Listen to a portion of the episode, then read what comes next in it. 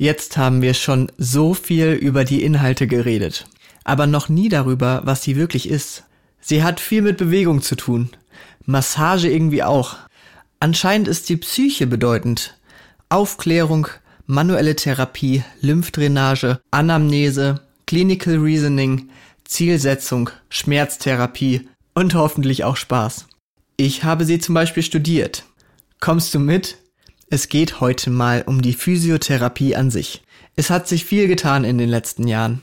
Ich sage dir, das wird spannend heute. Viel Spaß!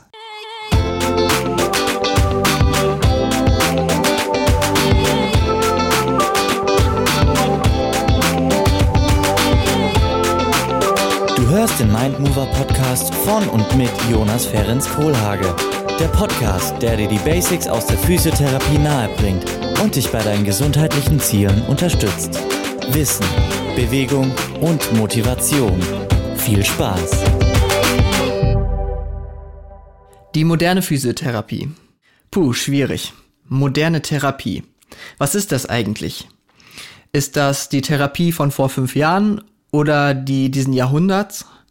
Die jetzige oder die, die bisher nur in einigen Praxen durchgeführt wird und sonst hauptsächlich in den neuen Studien zu finden ist. Ja, genau das ist das Problem, denn auch das ist schon ein breites Spektrum. Und wenn man jetzt noch die Bandbreite der Anwendungen und Interventionen in der Physiotherapie hinzunimmt, kann man sich nur in dem Dschungel der Definitionen verlieren.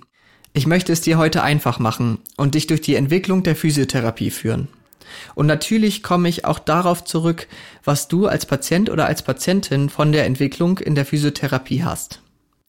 Da ja immer noch viele erwarten, von den Physios nur massiert zu werden und nicht wissen, wie sehr sie von all den anderen Fähigkeiten und Arbeitsgebieten der Physiotherapeutinnen profitieren können, liegt mir diese Folge sehr am Herzen. Kurze Frage an dich. Kennst du den Unterschied zwischen der Krankengymnastik und der Physiotherapie? Und gibt es überhaupt einen? Gerade für die älteren Herrschaften ist das manchmal ein wenig verwirrend. Ganz einfach gesagt, der Begriff Krankengymnastik ist eigentlich nur ein alter und eben der deutsche Begriff der Physiotherapie. Der Begriff Krankengymnastik wurde bereits im 19. Jahrhundert genutzt. Die Ausbildung an sich gab es in Deutschland, nachdem Anfang des 20. Jahrhunderts auch Lehrinstitute für die Krankengymnastik eröffnet hatten ein paar Entwicklungen in dem Beruf weiter wurde der Begriff 1944 nach der Wende in Physiotherapie umgewandelt, um sich auch international anzupassen. Übrigens 30 Jahre nachdem die DDR dies bereits getan hatte. Also Physiotherapie heißt die Krankengymnastik seit 1994 in ganz Deutschland. Der Begriff Krankengymnastik steht jetzt aber immer noch auf den Rezepten, abgekürzt als KG also quasi die Verordnung, die jeder und jede mit einer amtlichen Berufsurkunde annehmen darf. Also jeder Therapeut kann die Krankengymnastik durchführen. Wenn dann andere Abkürzungen auf deinem Rezept stehen, handelt es sich hier um andere Abrechnungspositionen, die aber dann eben eines zusätzlichen Zertifikats bedürfen. Also einer Fortbildung nach der Ausbildung. Und hierzu zählen zum Beispiel die manuelle Therapie, die manuelle Lymphdrainage oder die Krankengymnastik am Gerät. MT, MLD oder KGG abgekürzt. Aber eben auch all das ist Physiotherapie. Und hier komme ich schon mal einmal zu den Spezialisierungen in der Physiotherapie. Denn in der Physiotherapie bedarf es häufig einer lebenslangen Weiterbildung.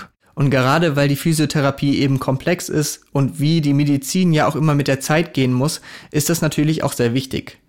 Und ja, als Physiotherapeut kann man sich in sehr viele Richtungen weiter spezialisieren.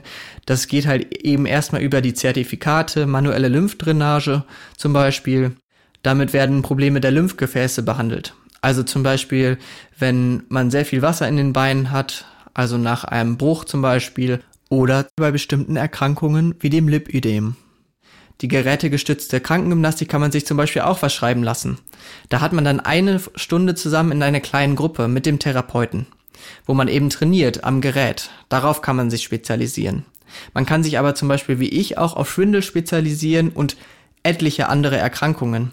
Deshalb hat die Physiotherapie einen Riesenbereich, in dem sie arbeiten kann. Die manuelle Therapie ist auch eine Zusatzausbildung. Und im Moment wird sie sehr darüber definiert, dass eben die Therapeuten mehr Fingerfertigkeiten haben, mehr Techniken für die manuelle Anwendung am Patienten gelernt haben. Die manuelle Therapie ist aber auch mehr Befundung, mehr Strategie und auch zum Beispiel, wenn man mit manueller Therapie die Beweglichkeit eines Gelenkes erhöht hat, dann ist auch wichtig, diese Beweglichkeit zu nutzen und in Übungen zu gehen, in Kraftübungen oder Beweglichkeitsübungen. Das darf man da nicht vergessen. Also wenn du manuelle Therapie verschrieben bekommst, geh nicht davon aus, dass du nur manuell mit den Händen behandelt wirst. Alles andere läuft eigentlich meistens über eben die normale Krankengymnastik. Du merkst schon, die Physiotherapie ist nicht stark definiert, was aber mir zum Beispiel als Physiotherapeuten viele mögliche Arbeitsfelder eröffnet. Interessant ist auch, wie sich die Inhalte der Physiotherapie im Laufe der Jahrhunderte geändert haben. Jetzt gibt es eine kleine Geschichtsstunde. Denn schon in der Antike, ob bei uns oder in anderen Kontinenten dieser Welt, wurden schon Bewegung, Massage oder Anwendungen wie Thermalbäder genutzt, um Menschen zu heilen bzw. zu behandeln. Okay, wir wollen jetzt heute ja auch erstmal fertig werden, also nicht ganz die Geschichtsstunde. Aber es wird interessant. Wie schon gerade gesagt, gab es vor dem Anfang des 20. Jahrhunderts keine einheitliche Ausbildung in Deutschland. Aber eben mit den Kriegen im 19. und 20. Jahrhundert ist der Bedarf daran gestiegen. Die Soldaten mussten fit gemacht und die Kriegsversehrten versorgt werden. Interessant ist auch der Einfluss der Industrialisierung. Hier gab es viele Arbeitsunfälle und Überbeanspruchungen durch die neuen Gegebenheiten. Bis heute kamen noch viele Bereiche hinzu, in denen wir arbeiten können. Zunächst zum Beispiel die innere Medizin mit der Atemgymnastik oder die vermehrte Arbeit in der Neurologie. Seit den 80er Jahren wird die Prävention auch noch ganz groß geschrieben. Und damit herzlich willkommen in der kostenlosen Präventionsmaßnahme Aufklärung und Motivation für Bewegung mit Jonas. Danke an die 80er Jahre, ohne die kein Hahn hier nachgeschrien hätte. Nein, Scherz. Aber du weißt ja, wie das gemeint ist. Die Krankenkassen und Unternehmen haben eben in den letzten Jahrzehnten gemerkt, wie sehr es sich lohnt, auch vorzusorgen. Unser Glück. Gerade weil eben viele chronische Erkrankungen wiederum unsere Zeit prägen. Und so langsam sind wir in der Gegenwart angekommen. Denn brandaktuell gibt es einen Paradigmenwechsel, der die moderne Physiotherapie stark prägt und es mir in den letzten Jahren ehrlich gesagt auch nicht gerade leicht gemacht hat. Dieser Paradigmenwechsel ist nämlich leider auch nicht so hundertprozentig in den Curricula der Ausbildung angekommen. Gerade das Wissen aus der Schmerzforschung, der Psychologie und der Sportwissenschaft prägen die heutige Zeit. In den letzten Jahrzehnten hat man sehr strukturell und mechanisch gedacht und die Physiotherapie ist in weiten Teilen sehr manuell geworden. Das Coole ist, dass es immer mehr Forschung auch in der Physiotherapie gibt, seitdem wir auch eben Akademiker unter uns haben. Aber dazu nachher mehr. Die Studien und die Ergebnisse aus der Schmerzforschung bringen viele Überlegungen momentan ins Wanken. Es ist doch nicht alles so, wie man sich es eben aus den Betrachtungen von Winkeln, Gewichten und Drehmomenten hat erläutern wollen. Das kann leider auch mal das Weltbild eines Physios durcheinander bringen. Aber das Schöne ist, dass wir immer mehr darüber wissen, wie unsere Techniken funktionieren. Außerdem führen die Studien wieder zu den Wurzeln der Physiotherapie zurück, nämlich hauptsächlich zur Bewegung. Heute behandelt man eben mehr biopsychosozial. Ich hoffe, du weißt noch so grob aus der Folge 6, worum es sich hier handelt.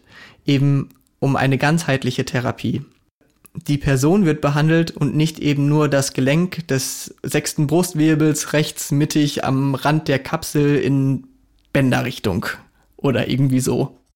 Die Therapieformen aus der Physiotherapie haben eben alle ihre Vor- und Nachteile.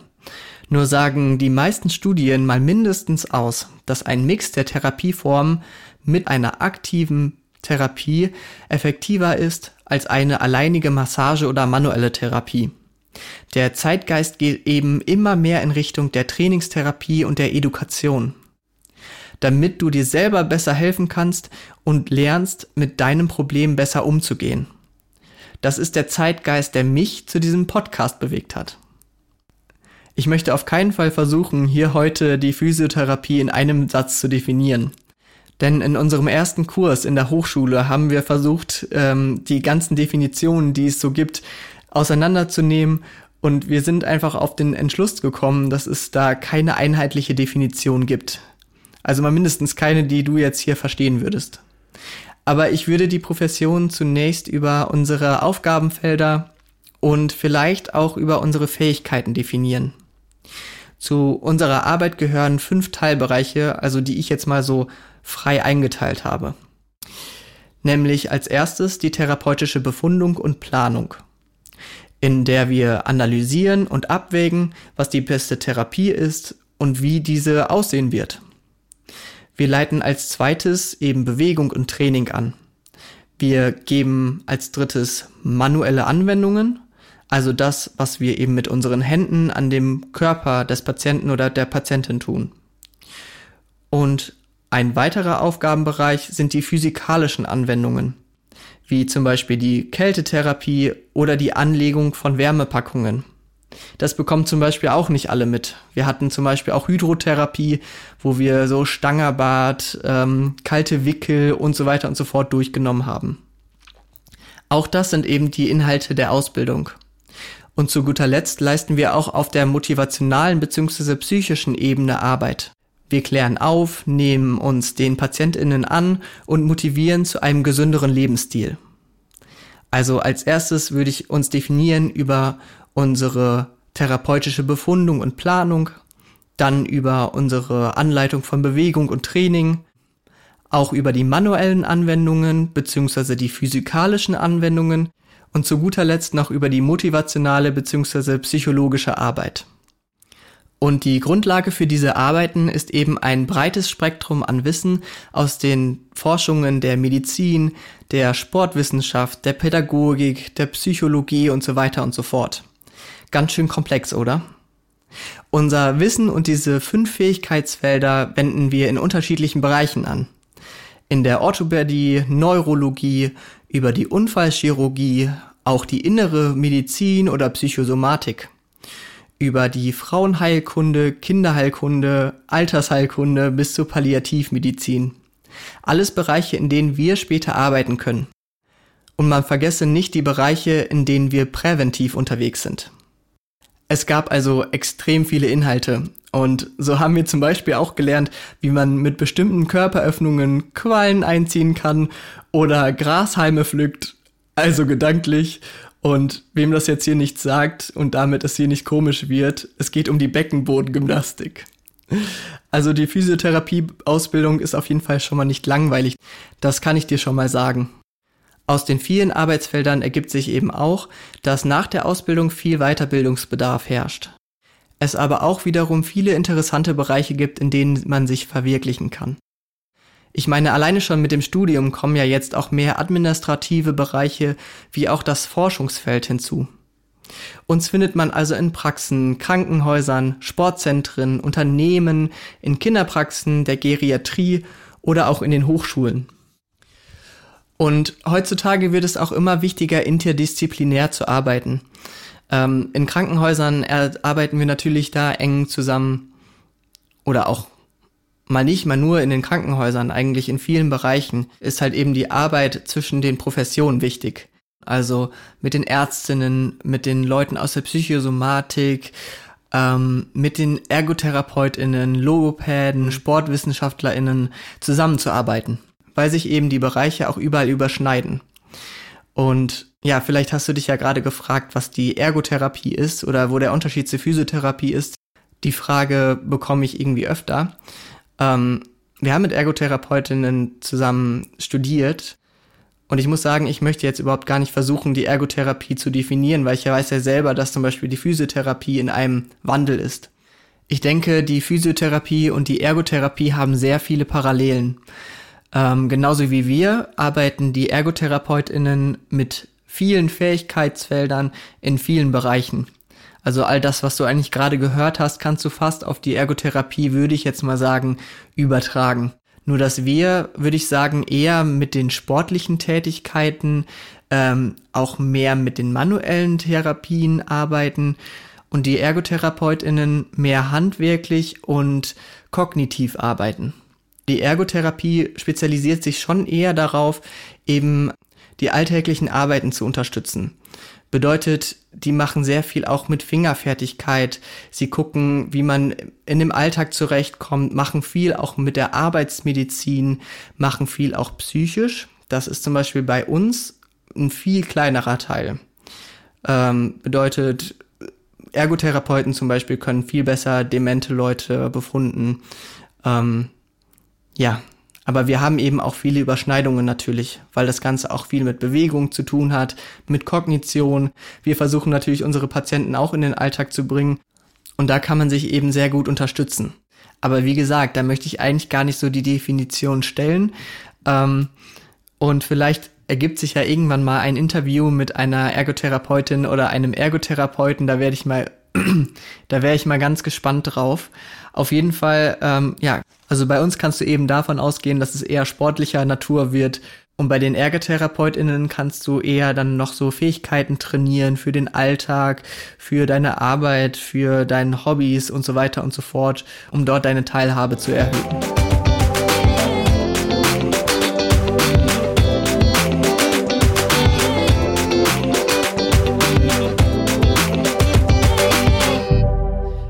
Vielleicht hast du dich ja mal gefragt, wie es ist, als Physio zu arbeiten. Ich kann dir sagen, es macht einen Riesenspaß und man hat viel Abwechslung. Man ist mit vielen tollen Menschen zusammen und man bleibt immer in Bewegung. Aber der Beruf hat natürlich auch so seine Schattenseiten. Gerade natürlich der 20-Minuten-Takt und die schlechte Bezahlung sind hier zwei Hauptaspekte. Die Vergütung und die Umsetzung der Therapie ist stark von den Krankenkassen abhängig. Und natürlich auch die Zeit. Die Krankenkassen zahlen einen gewissen Beitrag für die Therapie. Und die darf bei einer normalen Krankengymnastik 15 bis 25 Minuten dauern, beziehungsweise diese Minuten werden bezahlt. Also wenn eine Praxis sehr wirtschaftlich arbeiten möchte, könnte sie im 15-Minuten-Takt arbeiten. Und jetzt kannst du dir vorstellen, wie es ist, wenn man folgende Dinge auch noch vorgeschrieben bekommt, in diesen Einheiten A 15 Minuten zu schaffen. Die Begrüßung, die Anamnese, die Befundung, die Aufklärung, die Mitgabe und Anleitungen von Übungen und Tipps für den Alltag und am besten noch mal eben Hand anlegen und ach ja, genau, noch die Dokumentation. Ja, es ist manchmal etwas stressig. Und leider ist es eben vielen Praxen aus finanzieller Sicht nicht möglich, anders zu arbeiten.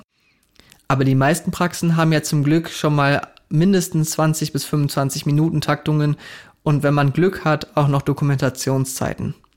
So habe ich von einer, ich dachte, recht wirtschaftlichen Praxis mit 20 Minuten Takt im letzten Jahr 13 Euro Stundenlohn angeboten bekommen. Also ich wusste natürlich vorher, dass man in der Physiotherapie nicht viel verdient. Damit geht man in diesen Beruf rein. Das bekommt man ja vorher zum Glück gesagt. Ähm, aber damit du es schon mal gehört hast. Das Angebot habe ich nicht angenommen und es gibt zum Glück Praxen, die deutlich mehr zahlen. Aber da sieht man mal, was man nach vier Jahren Studium für die Therapie und vor allem für die Verantwortung über die Gesundheit vieler PatientInnen erwarten kann. Ja? Und viel mehr wird das ja auch nicht. Im letzten Jahr stand zum Beispiel auch zur Diskussion, dass man die ersten zwei Einheiten zusammenlegen kann, damit man für das Kennenlernen und die Befundung mehr Zeit hat. Also das versuchten die Verbände mit den Krankenkassen zu verhandeln. Und das leider ohne Erfolg. Nur so wenig Eigenverantwortung und Individualität steht uns dazu. Und ähm, ja, wie gesagt, die Verbände haben da leider vergebens gekämpft, aber ich denke, das wird noch kommen. Übrigens haben wir in Deutschland mehrere Verbände und keine Kammer, wie sie zum Beispiel die Ärzteschaft hat. Dadurch haben wir eben auch wiederum weniger Einfluss. Und ja, das Ganze war jetzt ein bisschen persönlich und ich lasse mich hier auch mal aus, das darf ich auch hoffentlich in meinem Podcast und gerne betreibe ich auch mal ein wenig Öffentlichkeitsarbeit. Das Ganze ist aber auch manchmal so ein bisschen ärgerlich.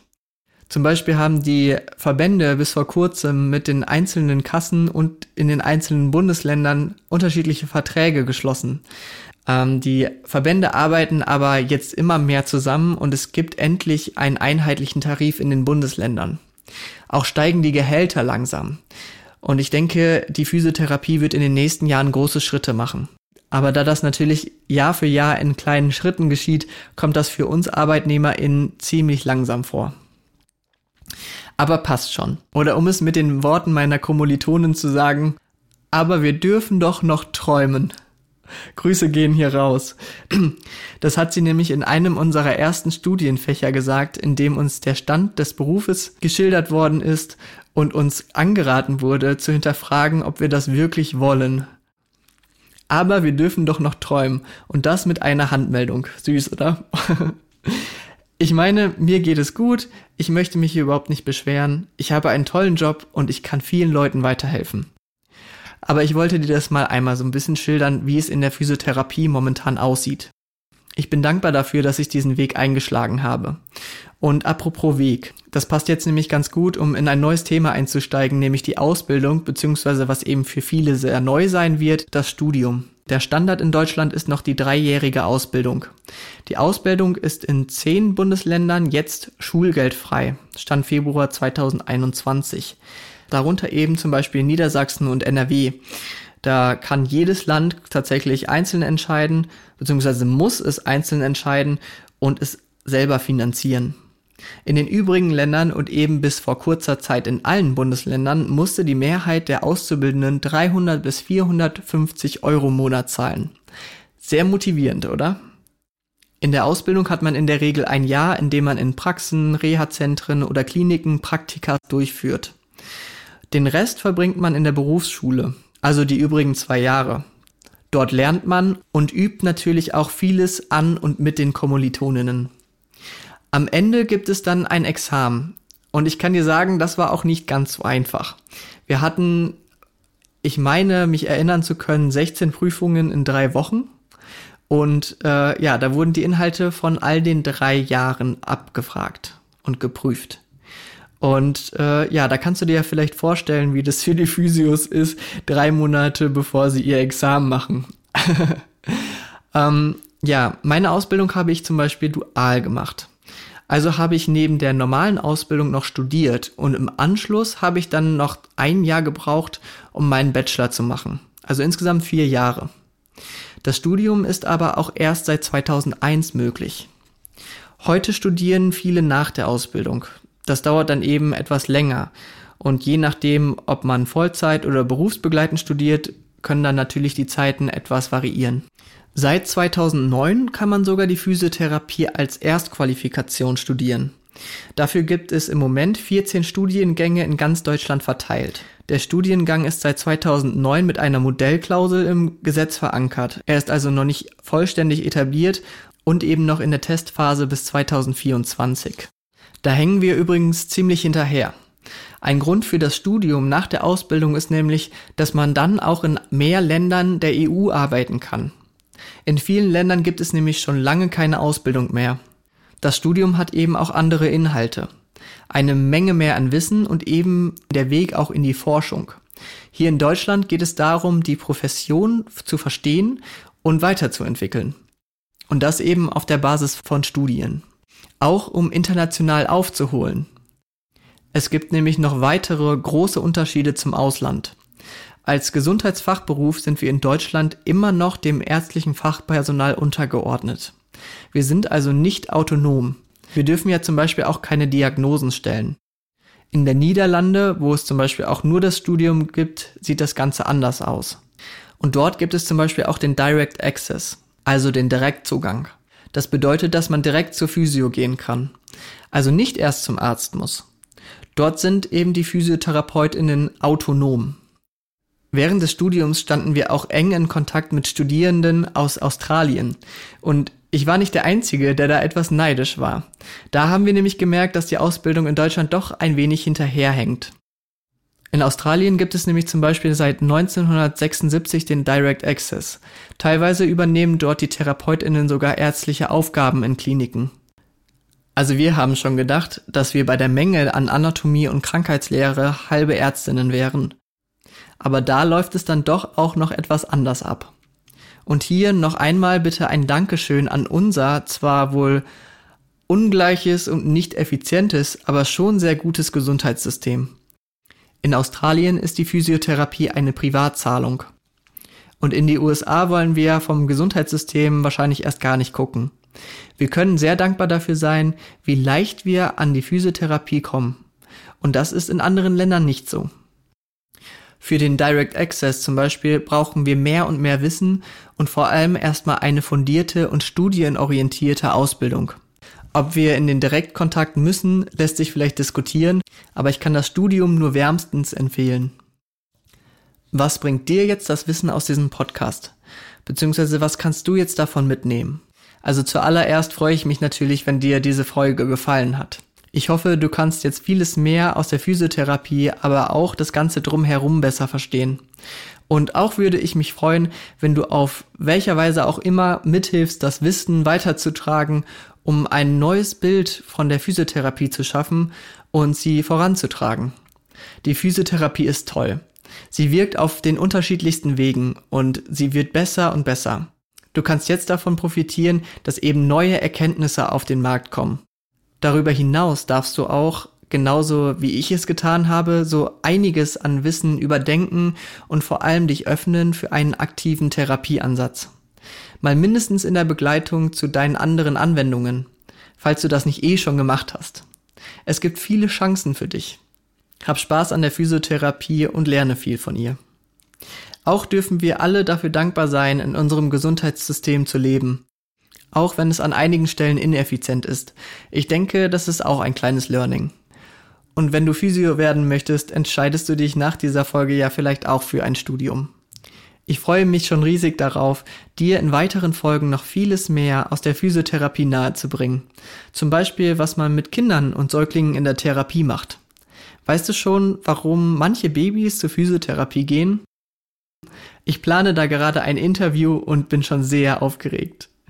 Wenn du das nicht verpassen möchtest, trage dich in den Newsletter auf meiner Website ein, folge dem Podcast in deiner Musik- oder Podcast-App und folge meinem Account auf Instagram. Und wenn dir das jetzt alles zu viel war, kannst du die Physiotherapie auch in einem Satz verstehen. Nämlich wenn du zur Physiotherapie gehst, kannst du von dem Personal Folgendes erwarten. 50% Helfersyndrom und 50% Sadismus. Und wer schon einmal in der Physiotherapie war, wird es verstehen. Und damit verabschiede ich mich. Ich hoffe, es hat dir Spaß gemacht und wir hören uns in der nächsten Folge wieder.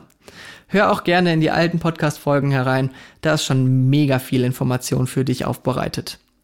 Viel Spaß dabei, dein Jonas.